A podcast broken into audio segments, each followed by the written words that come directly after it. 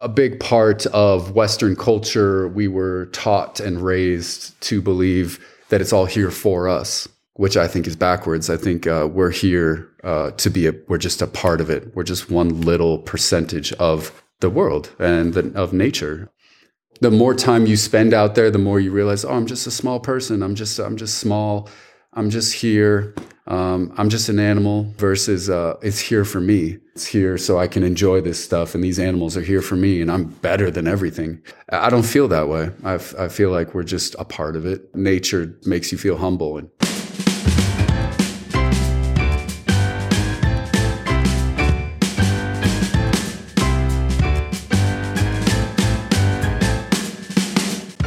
Welcome to the Superception podcast with Christophe Lachnitt.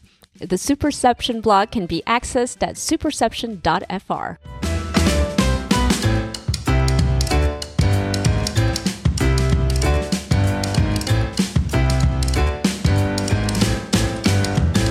Hello, welcome to this English spoken episode with a French twist of the Superception podcast. Today, my guest is Greg Harlow, wildlife photographer in Jackson, Wyoming. His playground is Grand Teton National Park and Yellowstone National Park, the first of which is one of my favorite places in the world. Our conversation revolves around wildlife photography. Greg discusses his childhood and professional development, the qualities required to be a wildlife photographer, the artistic elements of his photographs, the longest he has waited to take a perfect shot, his favorite season in Jackson Hole, his closest encounters with bears and wolves, his dream shot, conservation efforts, the role social media plays in his work, and his future projects.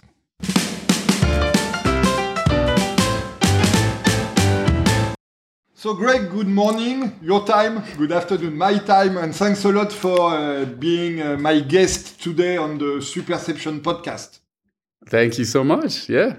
Yeah. Thanks for having me on. My pleasure. So, Greg, maybe first, before, before we talk about your trade and, and your activity, maybe let's maybe discuss your, your life and how you came to become a, a wildlife photographer.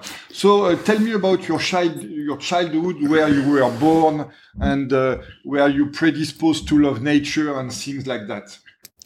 Okay, yeah. Um, well, I was born in Milwaukee, Wisconsin, just for four years. Uh, moved when I was very young. Uh, went to South Dakota, and so uh, I grew up in Rapid City, South Dakota, which is the Black Hills. So we lived on the outskirts of pretty what you'd call a small town, um, and our backyard went forever. So I had the woods, and so you know, you know, when you're young, you have a big imagination. So you go out there and you just play in the woods all day. Uh, I had a little sister, and we would go out and oh, we'd always play these imagination games where a stick was a fake gun, or you know, things like that. And we'd just go out and we'd be out there all day, every day. So, did you already get in touch with wildlife at, at that time? Yeah, yeah, yeah. So um, a funny thing is, is that we um, we didn't really we weren't allowed to watch TV much as as kids. Our dad didn't let us watch TV, but uh, he did allow us to watch either sports or nature. So those were the two things we could watch on TV. And so obviously I was a kid and I was like, I want to watch TV as much as possible. This is awesome. and so I watched a lot of nature shows with my dad. Um, my dad is a huge uh, science buff, nature buff, history buff. He all those things. The more facts you know about nature, the better. Uh, so, like any kid would, uh, the more facts I knew about nature, the more I could impress my dad. You know what I mean? Yes. So uh, we kind of had that connection together over nature. what did you do for a living, Greg? my dad, my, my dad works uh, as a surgeon. He is an orthope- orthopedic surgeon. He does Oh hips and knees. Okay. Yeah. Yep. So there's a regional hospital out there in South Dakota. That's why we moved there. Uh, so yeah, so yeah, that was kind of my connection. My first love for nature, I really think, uh, came from uh, kind of those beginnings, and uh, he always had this stack of National Geographic magazines. Uh huh. and I would rifle through those. And I just remember seeing all the animals and uh, thinking, this seems like it would be the coolest job ever to to chase wildlife. So I remember, yeah, I remember For that was kind of like a dream of mine when I was really young. Uh, that I thought that seems like the best job in the world. So So Yeah. you are actually living your dream, which is quite uncommon. somewhat, yeah, yeah, yeah, yeah. So how did you evolve? Did you did you go to college? Did you follow the uh, traditional path before pivoting to to being a wildlife photographer? How how did you get there? If I if I can say. Yeah, uh, I think it was a long path. Um, I went to college to be an audio engineer. Uh huh. So, uh, oh yeah, I, I remember we discussed a lot electronics last summer. yeah, yeah, yeah. So uh, I uh, uh, went to San Diego, went to college. Uh, it was an audio engineering school, got a degree there, and uh, um, yeah, I really loved music. I loved playing instruments. Uh, and that's something I was like, oh, I really want to work in music studios and things like that. And so as I worked uh, with uh, electronics, I started getting into cameras as well. And then I started making videos for different music artists. And I started making just as much money making videos as I did recording the audio. Yeah. So uh, then I started messing with cameras more. I started working in a few different marketing jobs. I ended up working uh, doing the marketing for a professional photographer, a wave photographer. His name was Aaron Chang. Uh, and so, yeah, he was mostly landscape, waves, surf photography. And I was making all these marketing videos for him. And I just kind of like, you know, started learning more about the photography side of things got interested in it that way.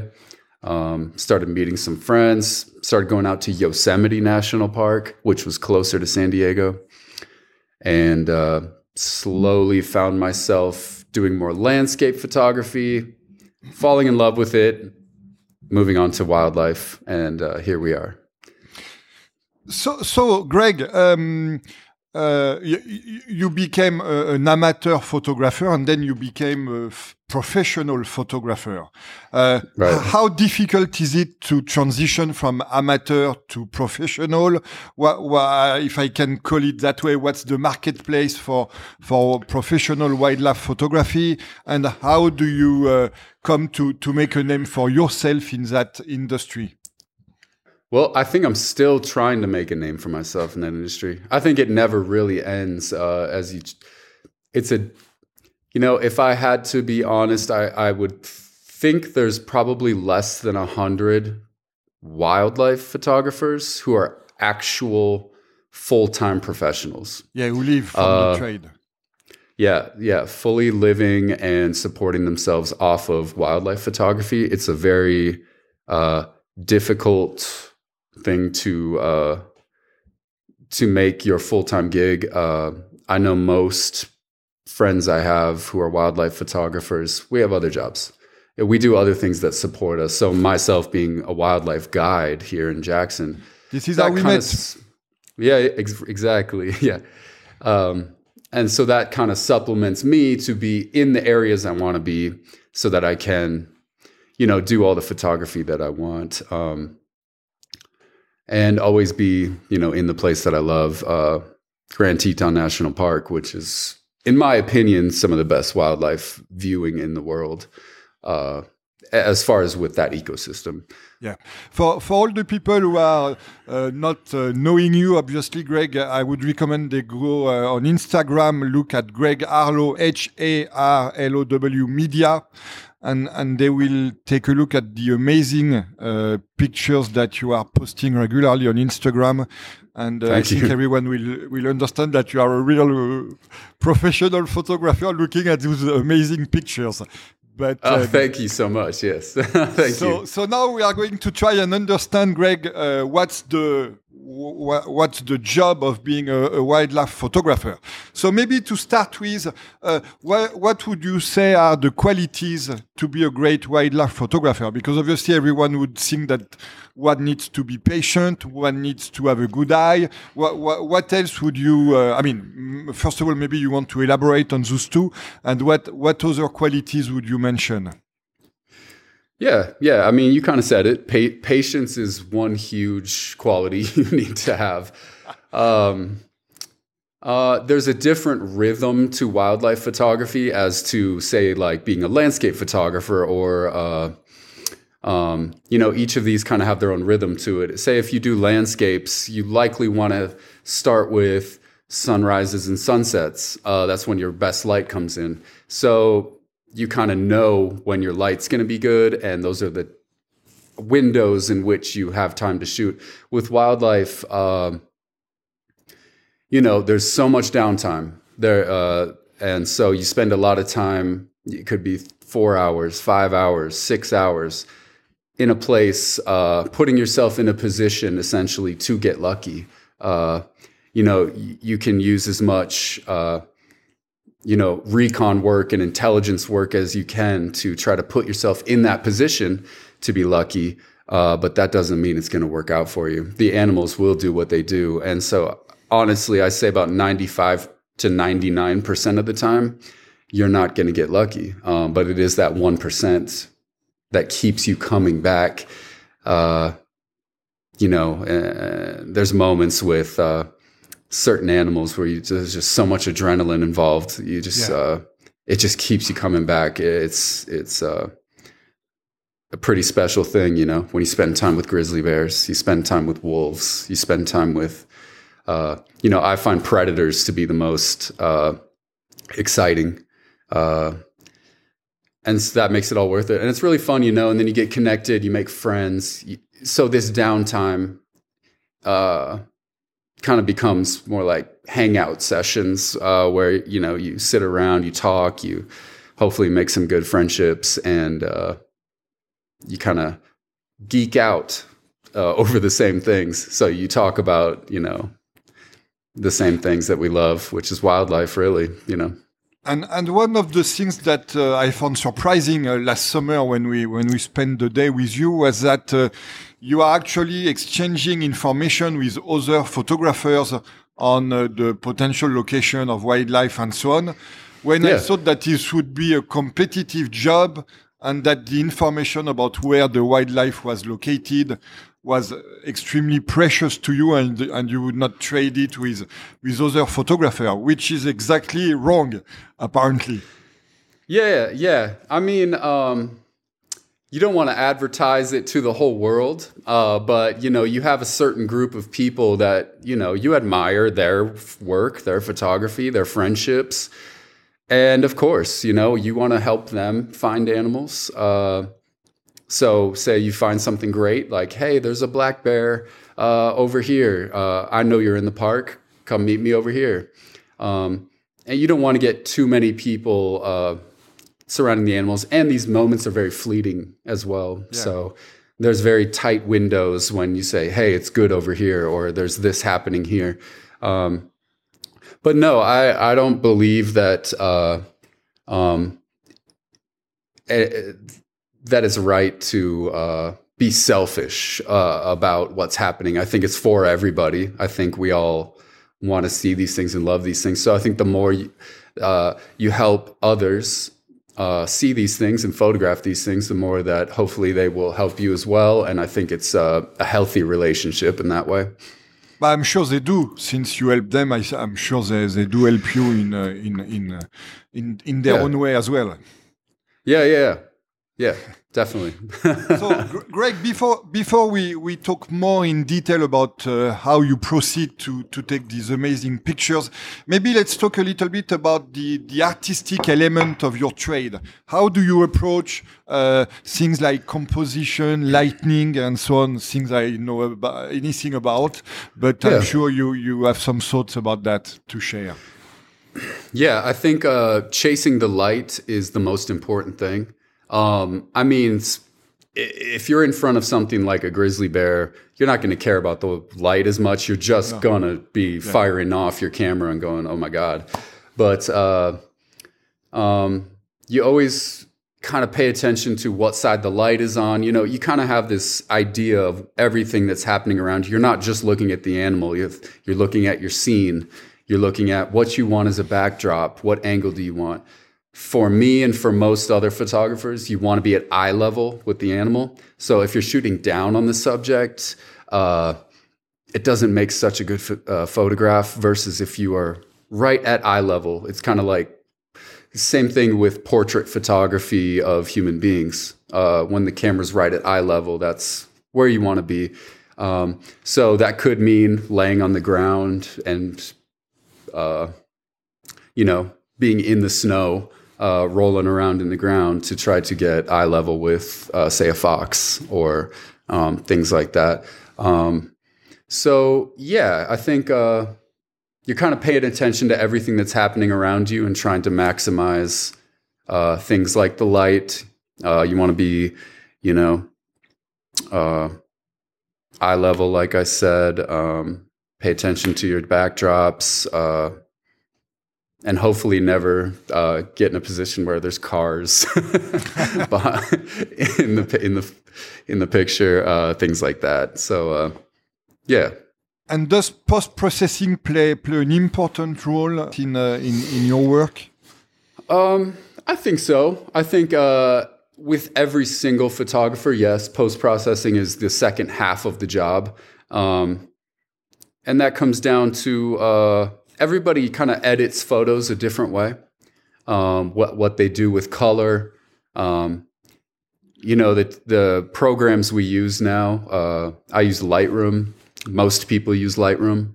Uh, and that's just a uh, uh, photo editing software where you can drop out certain colors, enhance certain colors, uh, and then mostly work with the lights and the darks.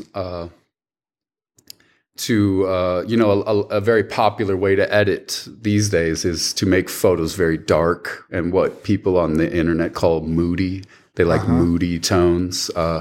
So uh, that's become very popular. And I think for me personally, um, I like to try to make things look as natural as possible, but enhance that with uh, the software. So I will, you know, bump certain colors that I like. I will, you know, bring the darks in, bring the lights in, uh, and just try to enhance it as much as possible while keeping a natural look to it. But uh, everybody has their own editing style, and uh, you know that really comes out uh, uh when you you know find other photographers' uh, work. You know. Have you tried to play with generative AI with your pictures, or, or, not yet? No, I have. I have not messed with that. I'm probably going to have to at some One point because yeah. I think you know but no i'm i personally am more of a purist i, I kind of like to avoid those kind of things i don't want to uh, mess uh, too much with those things there is a program though that i do use that is kind of models itself after ai which is something called uh, it's called topaz topaz denoise and that's kind of a standard that most wildlife photographers use uh, it uses an ai to uh, when you're in low light situations, uh, a camera creates noise with artificial light that it creates called ISO inside the camera. And so it can get a bit noisy. So the image has uh, blotchiness to it, and that just kind of fixes that. Um, so I, I, will run wildlife photos through that if necessary, but um, no, I can't say I've uh, typed in "put a bear in this scene." You know, I haven't. you don't need to. You've got some on the field. yeah, yeah, yeah. No, I don't. I don't know if uh, ethically that's uh, you know something something I want to do. Uh, but not, I do see a lot of it happening on the internet. You never kind of you know, and that's the scary thing about photography these days is you you got to wonder, oh my gosh, what's even real? Exactly. Uh, so uh, But Yeah. so, Greg, let's talk about the real experience of taking pictures of real bears and, and not stick with AI anymore. So, uh, what uh, do you remember? What's the longest you have waited to get a great shot? And, and what was it? Oh, well, um, last fall there was a bear den that we knew of, a black bear den. Uh, they haven't they hadn't come out yet of hibernation yet. Oh. So we spent uh, three full days. Uh, we had heard like, oh, they're just starting to poke their heads out. We heard from another photographer. So myself and two other friends of mine who uh, we were in Yellowstone.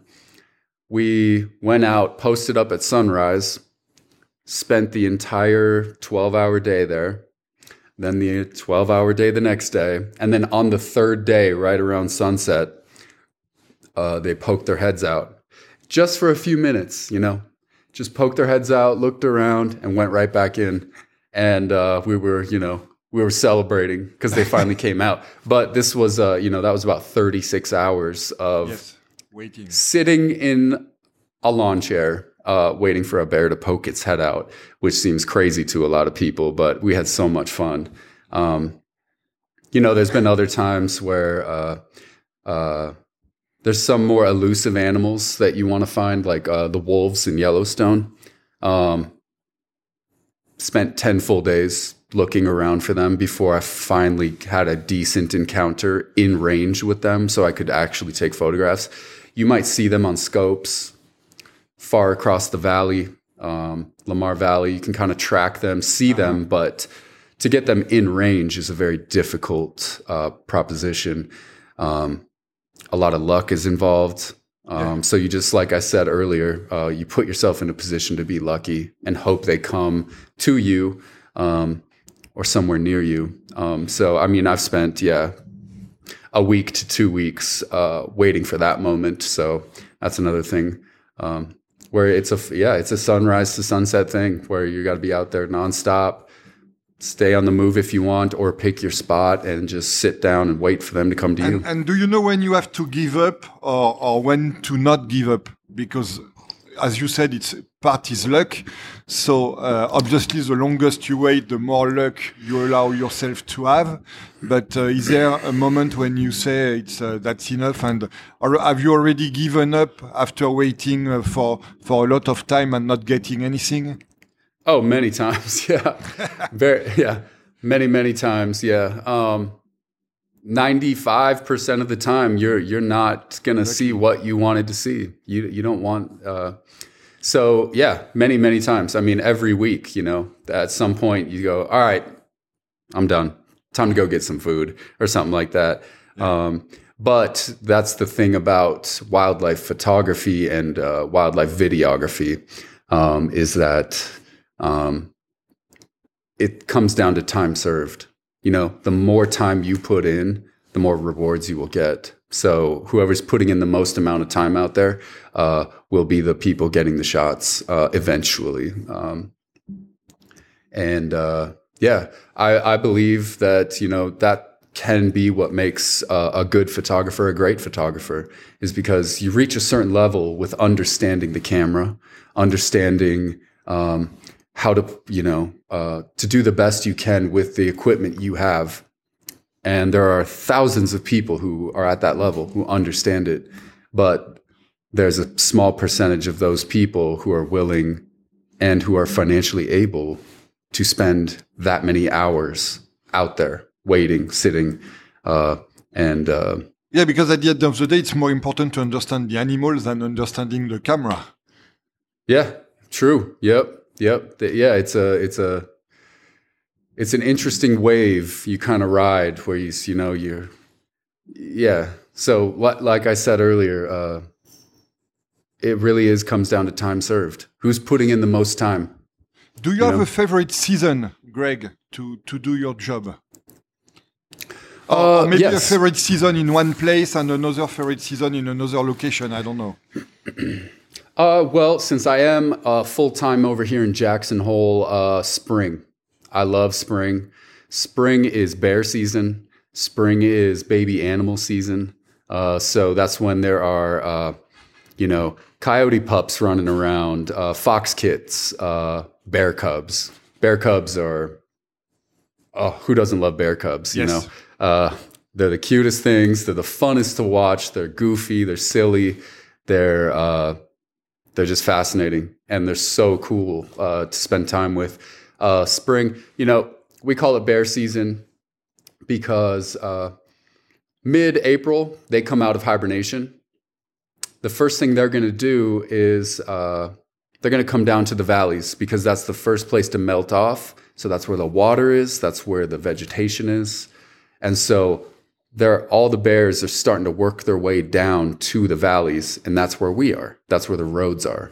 Uh, so you can spend, uh, you know, time working your way through the parks, or you know, getting away from the roads, which is something we like to do a lot more now. Uh, and just go take a walk, go take a hike, go to some popular areas that we kind of know of, and uh, really great chance of seeing bears. And you know, chasing, being on the bear grind or chasing bears uh, is just one of the funnest things, and I enjoy that with a lot of friends of mine. Uh, Do you so know what I, what I love spring.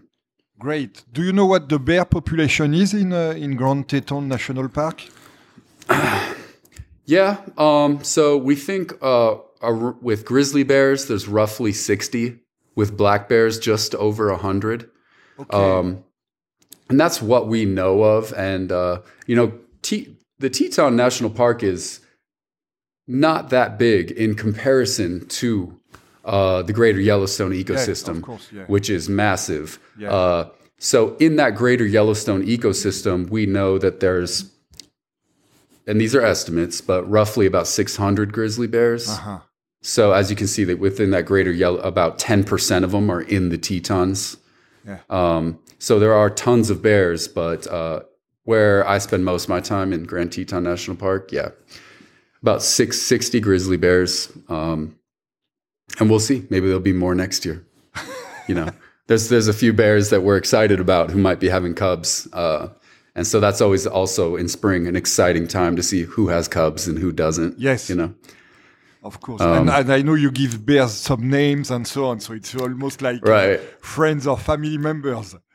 Right. Yeah. I don't know how these names all truly come to be, uh, you know, but eventually we all start calling these bears by a name. And I think uh, it just kind of evolves over the years. Um, and so, yeah, yeah, we have certain bears with some pretty funny names. Uh, but it's just a way that we can help uh, identify who it is that's walking by the road or, or walking through that field. We can say, hey, that's Bruno, you know, uh, and then we know exactly who we're talking about. Um, so yeah, yeah, some of the names are pretty funny, but um, And and so, do you discuss that as well with the rangers in in the park, the people who are managing the park? How is the relationship with them? um, yeah, yeah. Uh, well, so there's the ranger division, and then there's the wildlife management division. Okay. Uh, we probably end up talking to the wildlife management people a lot more. Um, the relationship is interesting because uh, obviously, as photographers, the closer we get, the you know, the happier we are, and it's their job to not let us get Yes. closer. So uh, it's a funny thing, you know. We want to beat wildlife management to locations so that they can't tell us how. You know, we're obviously going to be safe. We're never going to pressure an animal. We're not going to. Uh, but but you know, we want to be in a range that our lenses let us take great photos, which so, can be. F- so Greg, that's the second time you mentioned the range. So, what's how many feet is that? Okay, yeah, yeah. So it depends on your lens. Um, I personally have a 600 millimeter lens, but uh, right at about 40 yards is perfect. 30 yards, 40 would be, uh, yards. yeah, 40 yards would be about maybe 35 meters, I think, something like that for, for Right, yeah, international audience. Yeah, yeah. So quite Yeah. close. Yeah, that's pretty close, but also safe enough away. Uh, you know, uh, that's a good range um, for the lens I have. Uh, a lot of photographers love using a 400 millimeter lens as well, so that's still a good range. That 30 yards, 40 yards, 50 yards, somewhere in there. But once you start getting beyond uh, 60, 70, 80 yards away, uh, no, you're starting to get out of range where your photographs aren't going to be that good, uh, especially with heat waves. Uh, so that's something else you really have to pay attention to. Is that uh, you know like uh, um, you, uh, I'm sure you've seen like a mirage in a desert. Uh-huh. Well, uh, how it warps kind of the image that you're looking at. yes. Uh, that happens on smaller scales. And so the further away you get from an animal, the more those heat waves kind of come in and warp the image. Um, and so that can be a problem as well. But I, I remember, uh, Greg, that uh, you told us last summer about uh, uh, once upon a time you, you I guess it was with a family of bears that you were very close and uh, you were not so I mean you were quite secure because obviously you know how to behave but but you you you were closer than usual I would say and I think there was a mama bear with uh, with cubs and it was not so so safe I I mean tell us about this because I'm not sure I'm telling the anecdote in the right way Yeah, yeah. So uh, if it was a grizzly bear, I would have gotten out of there. Grizzly bears and black bears are very different things. okay Um, um, but I think this, more aggressive Uh, yeah, and they're just so much bigger and they're so much scarier, um, more unpredictable. Um, but uh, black bears can be a lot more uh, uh, calm and and and uh, more humanized, and they kind of uh, kind of look at you, you know, like they're like, "Hey, what are you doing over here?" And then they'll just kind of walk away. Um, so uh, the story I think we're talking about, uh, I might have told you before, but um, yeah. So I, I I knew there was a black bear who had cubs in a certain area, and uh, so I had been spending a couple days trying to go find them, and uh, so I hiked out uh, and I kind of grid searched this area of forest. I just went back and forth and back and forth because I knew they were in there somewhere. And uh, yeah, so I come around the trees here, uh, and uh, all of a sudden I hear a really low hissing noise, kind of like a noise, and uh, that's one of the warning. That's one of the warning signs that uh, black bears will give you.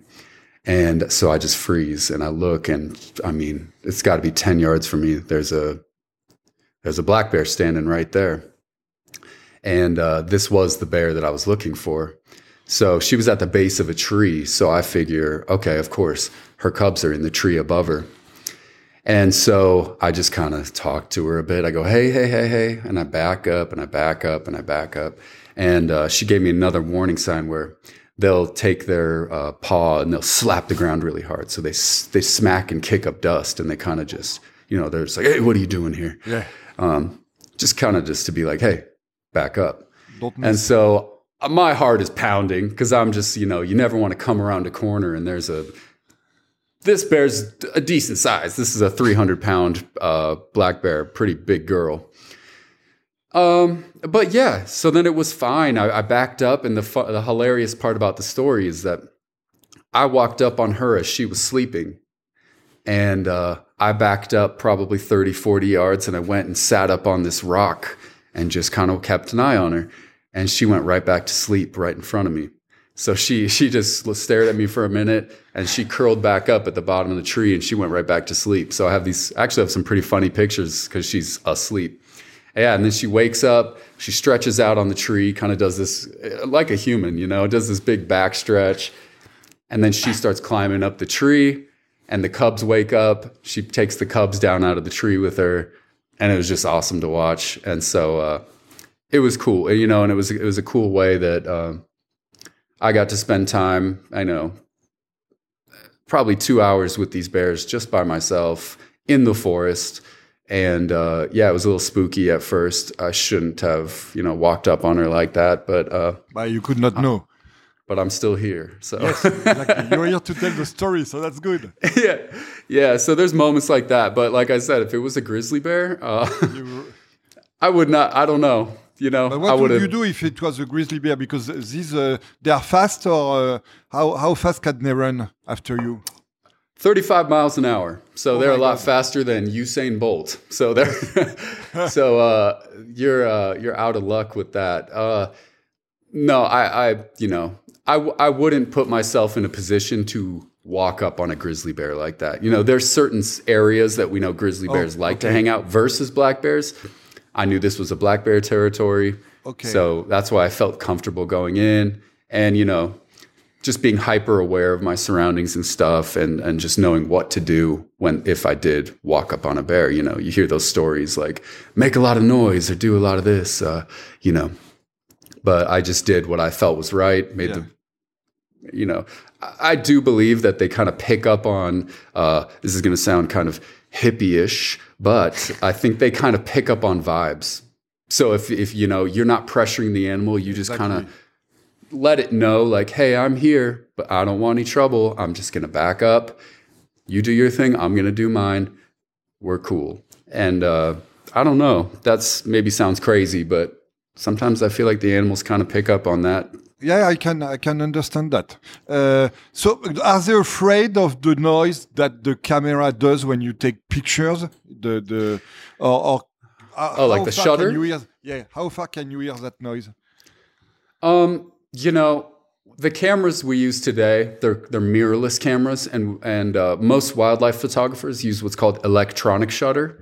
So it's actually completely silent. Oh, okay. So okay. so I have I have my camera set to an electronic shutter. So it, as I pull it, it doesn't uh, make that like. It Oh, yeah, doesn't exactly. do that. okay. Uh, so most people do that, and I think, uh, yeah, it, it.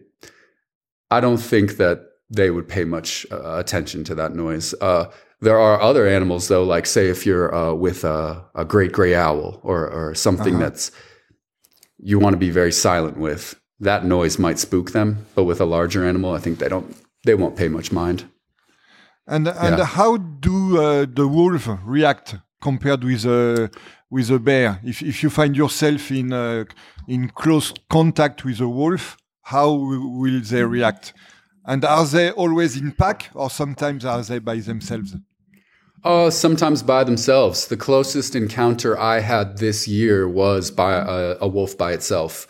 Oh. Um, uh, you know,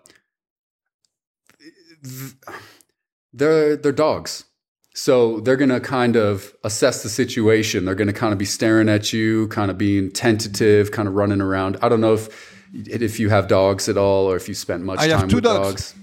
Okay, yeah.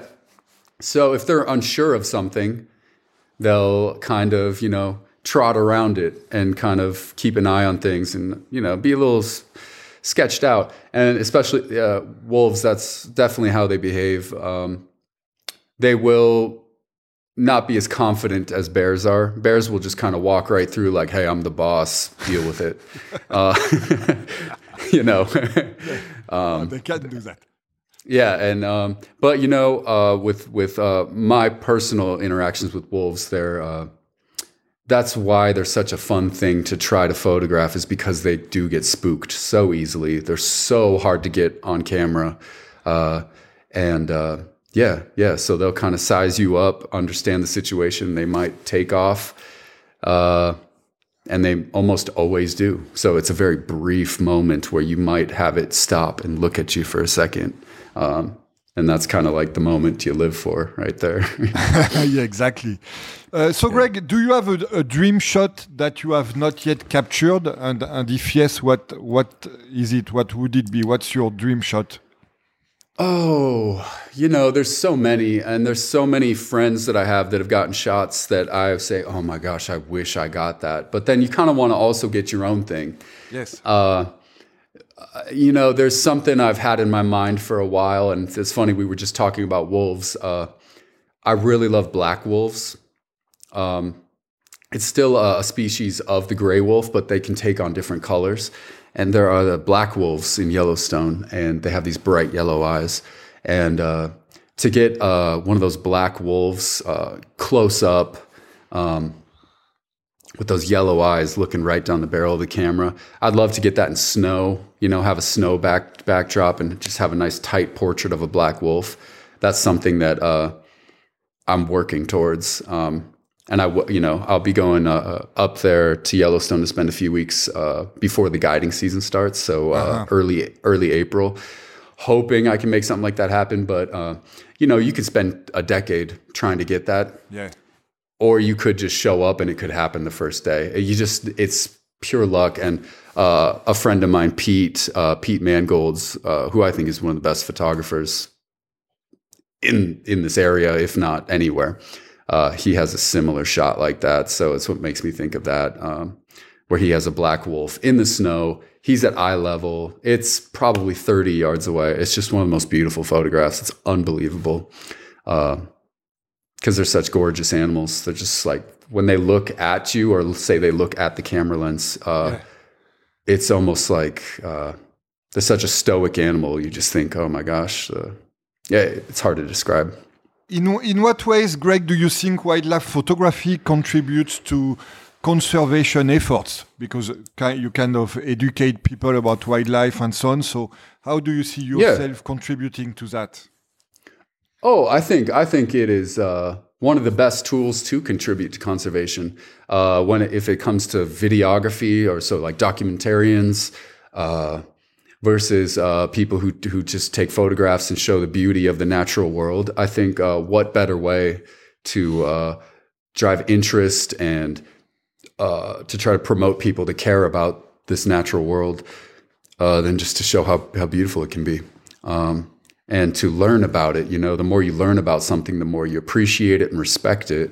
Uh, I think, you know, it's one of the best tools we have today. You know, not people don't read as much as as we used to. So if you can sit down and watch documentary about uh, about yeah, so I think uh, I can't think of a better tool to to help with conservation. And I don't want to get too philosophical about it, but uh, uh, a big part of Western culture, we were taught and raised to believe that it's all here for us, which I think is backwards. I think uh, we're here uh, to be a, we're just a part of it. We're just one little percentage of the world and the, of nature. Um, and that wasn't the most eloquent qu- quote right there, but uh, I'm trying here. um, uh, you know, it, it makes it helps you know your place and your role. The more time you spend out there, the more you realize, oh, I'm just a small person. I'm just I'm just small. I'm just here. Um, I'm just an animal. I'm just, uh, you know, you get you. I don't know. It just kind of brings you into this mindset that oh, I'm just a part of this uh, versus uh, it's here for me. It's here for my pleasure. I, you know, it's here so I can enjoy this stuff, and these animals are here for me, and I'm better than everything. Uh, I don't feel that way. I, I feel like we're just a part of it, and I don't think I'm better than anything, and I don't know if humans are better than anything. Uh, you know, uh, so I don't know. It just kind of brings you back to that feeling. It's very humbling. It's very, yeah. uh, it's a, I don't know. It's a special feeling. The more time you spend in nature, and I don't know. Everybody kind of has a different uh, way of saying it, but uh, nature does exactly that. It kind of just makes you feel humble, and you can't really yeah. describe it, but you just know it. You know. Yeah, nature is a demanding teacher. See, why couldn't I have just said that? I don't know.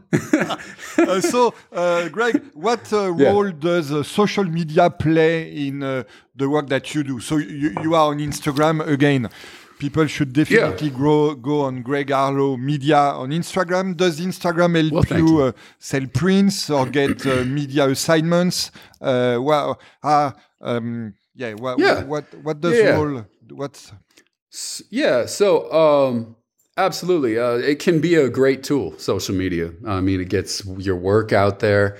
Um, yeah. Uh, there have been many times where uh, people I would never have met in the real world uh, will reach out and say, Hey, I love this picture. I would like a print of it. And, you know, we go about taking care of that. Um, you know, social media is a very strange beast these days. Uh, it's a, it's an interesting thing to navigate. Uh, a lot of what social media is today, uh, kind of, and also in the TikTok generation of things, is that uh, it's less about the photography, but more about making videos of the photographer. Yeah. Um, which uh, you know, which is interesting because uh, you know So are you a are you an Instagrammer or are you a photographer? You know, there's there's kind of these two different lanes, and I don't want to be too uh, negative about it because I don't really have an opinion. I think they're both whatever you choose to do. That's wonderful. But I, I have a lot of friends who are more purists and just love the photography side of things. And then there are other friends I have who uh, uh, become more successful with social media because they make uh, a lot of videos. So, say you could make 10 videos about one photograph, uh-huh. and that gets more of a reaction, more of a reaction. And uh, so that's what I mean by being an Instagrammer or a TikToker versus a photographer. But you can certainly be both. And some of the, I know, and if you're good at both, um, you're likely to have more success. But uh, a lot of the best photographers that I know don't have a big social media following, which is very interesting. So uh, how do they get compensated? Is it uh, is it through the media work that you do, through the print? Uh, I mean, on on the on the photography side, not on the guide side. On the photography yeah. side, what is the main uh, monetization uh, avenue? I would say. So I, I, think it comes mostly down to uh, getting that exposure on social media, and then selling the prints afterwards. Okay. So it comes. It's kind of an exposure game. Uh, the more people you get to uh, follow your account, uh, the more uh, you know. The more people will see it. The more it gets shared. The more you might sell. Uh, a lot of uh, the more successful people I know on social media make a big part of their income off off calendar sales. Okay. So every year so, they'll okay. they'll they'll be like, hey, for twenty five bucks, I have this calendar for sale. Uh-huh. You know, you sell three hundred, you sell five hundred of them, you've made a pretty healthy chunk of money, and then okay. try to use the rest of the year to sell. But uh, how much social media much itself? The, yeah. Sorry, go go go on, go on. Oh no no. Uh, what I was going to say is, uh, I don't know anyone who makes enough money off of just social media to make that a reality, to make that a full time thing, uh, you don't make much. So it's more about the exposure uh, that it provides, and then you hope that that reflects uh, in sales in a different way. Um, Understood. How much uh, is the the price of your prints uh, for the people listening, Greg? Yeah, uh, they vary. So it varies on size. It oh, varies oh, yeah, on is it is it printed on paper? Is it printed on acrylic? Is it printed on canvas? Uh, oh. And so I try to uh, you know follow what other photographers do and charge a certain amount so that I'm getting a certain amount of profit, and uh, then also the materials. Uh, so it's nothing crazy, uh, but say uh, you know, I try to try to profit about a hundred bucks off of a off of a smaller or okay. medium sized print, and then on the larger ones, then I try to profit a bit more. Okay. But uh, I'm definitely not in the fine art realm where uh, charging thousands of dollars. Uh,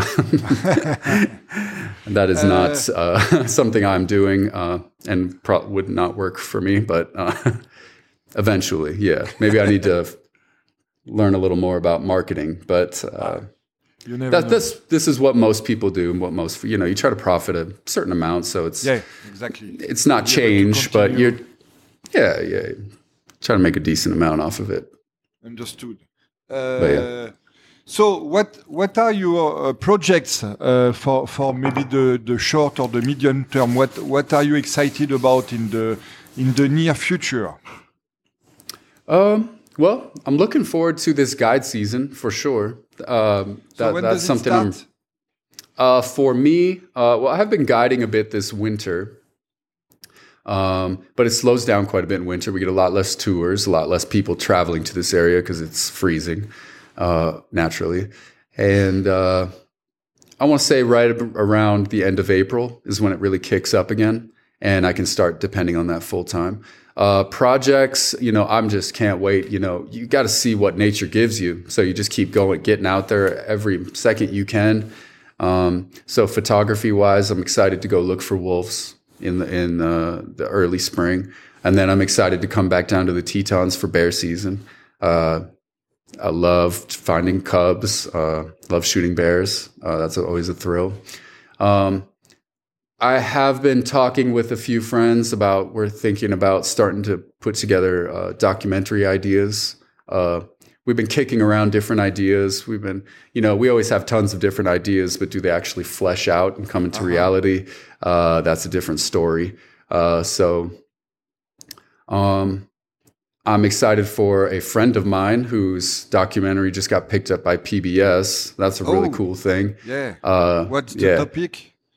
Uh, it, her name is Jocelyn. She's a, a friend of mine. Um, uh, her her uh, um, project is it's called. Uh, well, the title is subject to change, but it's about uh, women in conservation.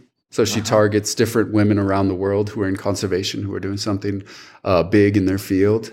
Um, and so she's uh, highlighting them. And so uh, she's working with a few different networks to see if that can become a true reality. And th- it seems like it will. Um, so I'm really excited for her project. Um, but as far as myself, I'm just very excited for uh, photography season. You know, uh, it's always photography season, but uh, exactly, yes. Uh, but especially uh, where you are. I'm yeah, and I'm excited for it to to warm up and for the animals to come back out and yeah, I'm just excited for photography right now. Yeah. Okay, great, Greg. Thanks a lot for taking the time, maybe before going out in uh, in nature and in the snow, uh, because you were telling me before we start uh, recording that there was a lot of snow in uh, in uh, in in Grand Teton uh, these days. And thanks a lot for taking the time. It was really great talking with you again after the experience we shared last summer, which was so great. And yeah. best of luck for the, the guide season and, and also for the shooting season, shooting with a camera, of course. Oh, thank you so much. Yeah, it's great to great to see you again. Uh, thank you so much for having me on. I really appreciate you. Thank you for listening to this episode of the Superception podcast. The Superception blog can be accessed at superception.fr.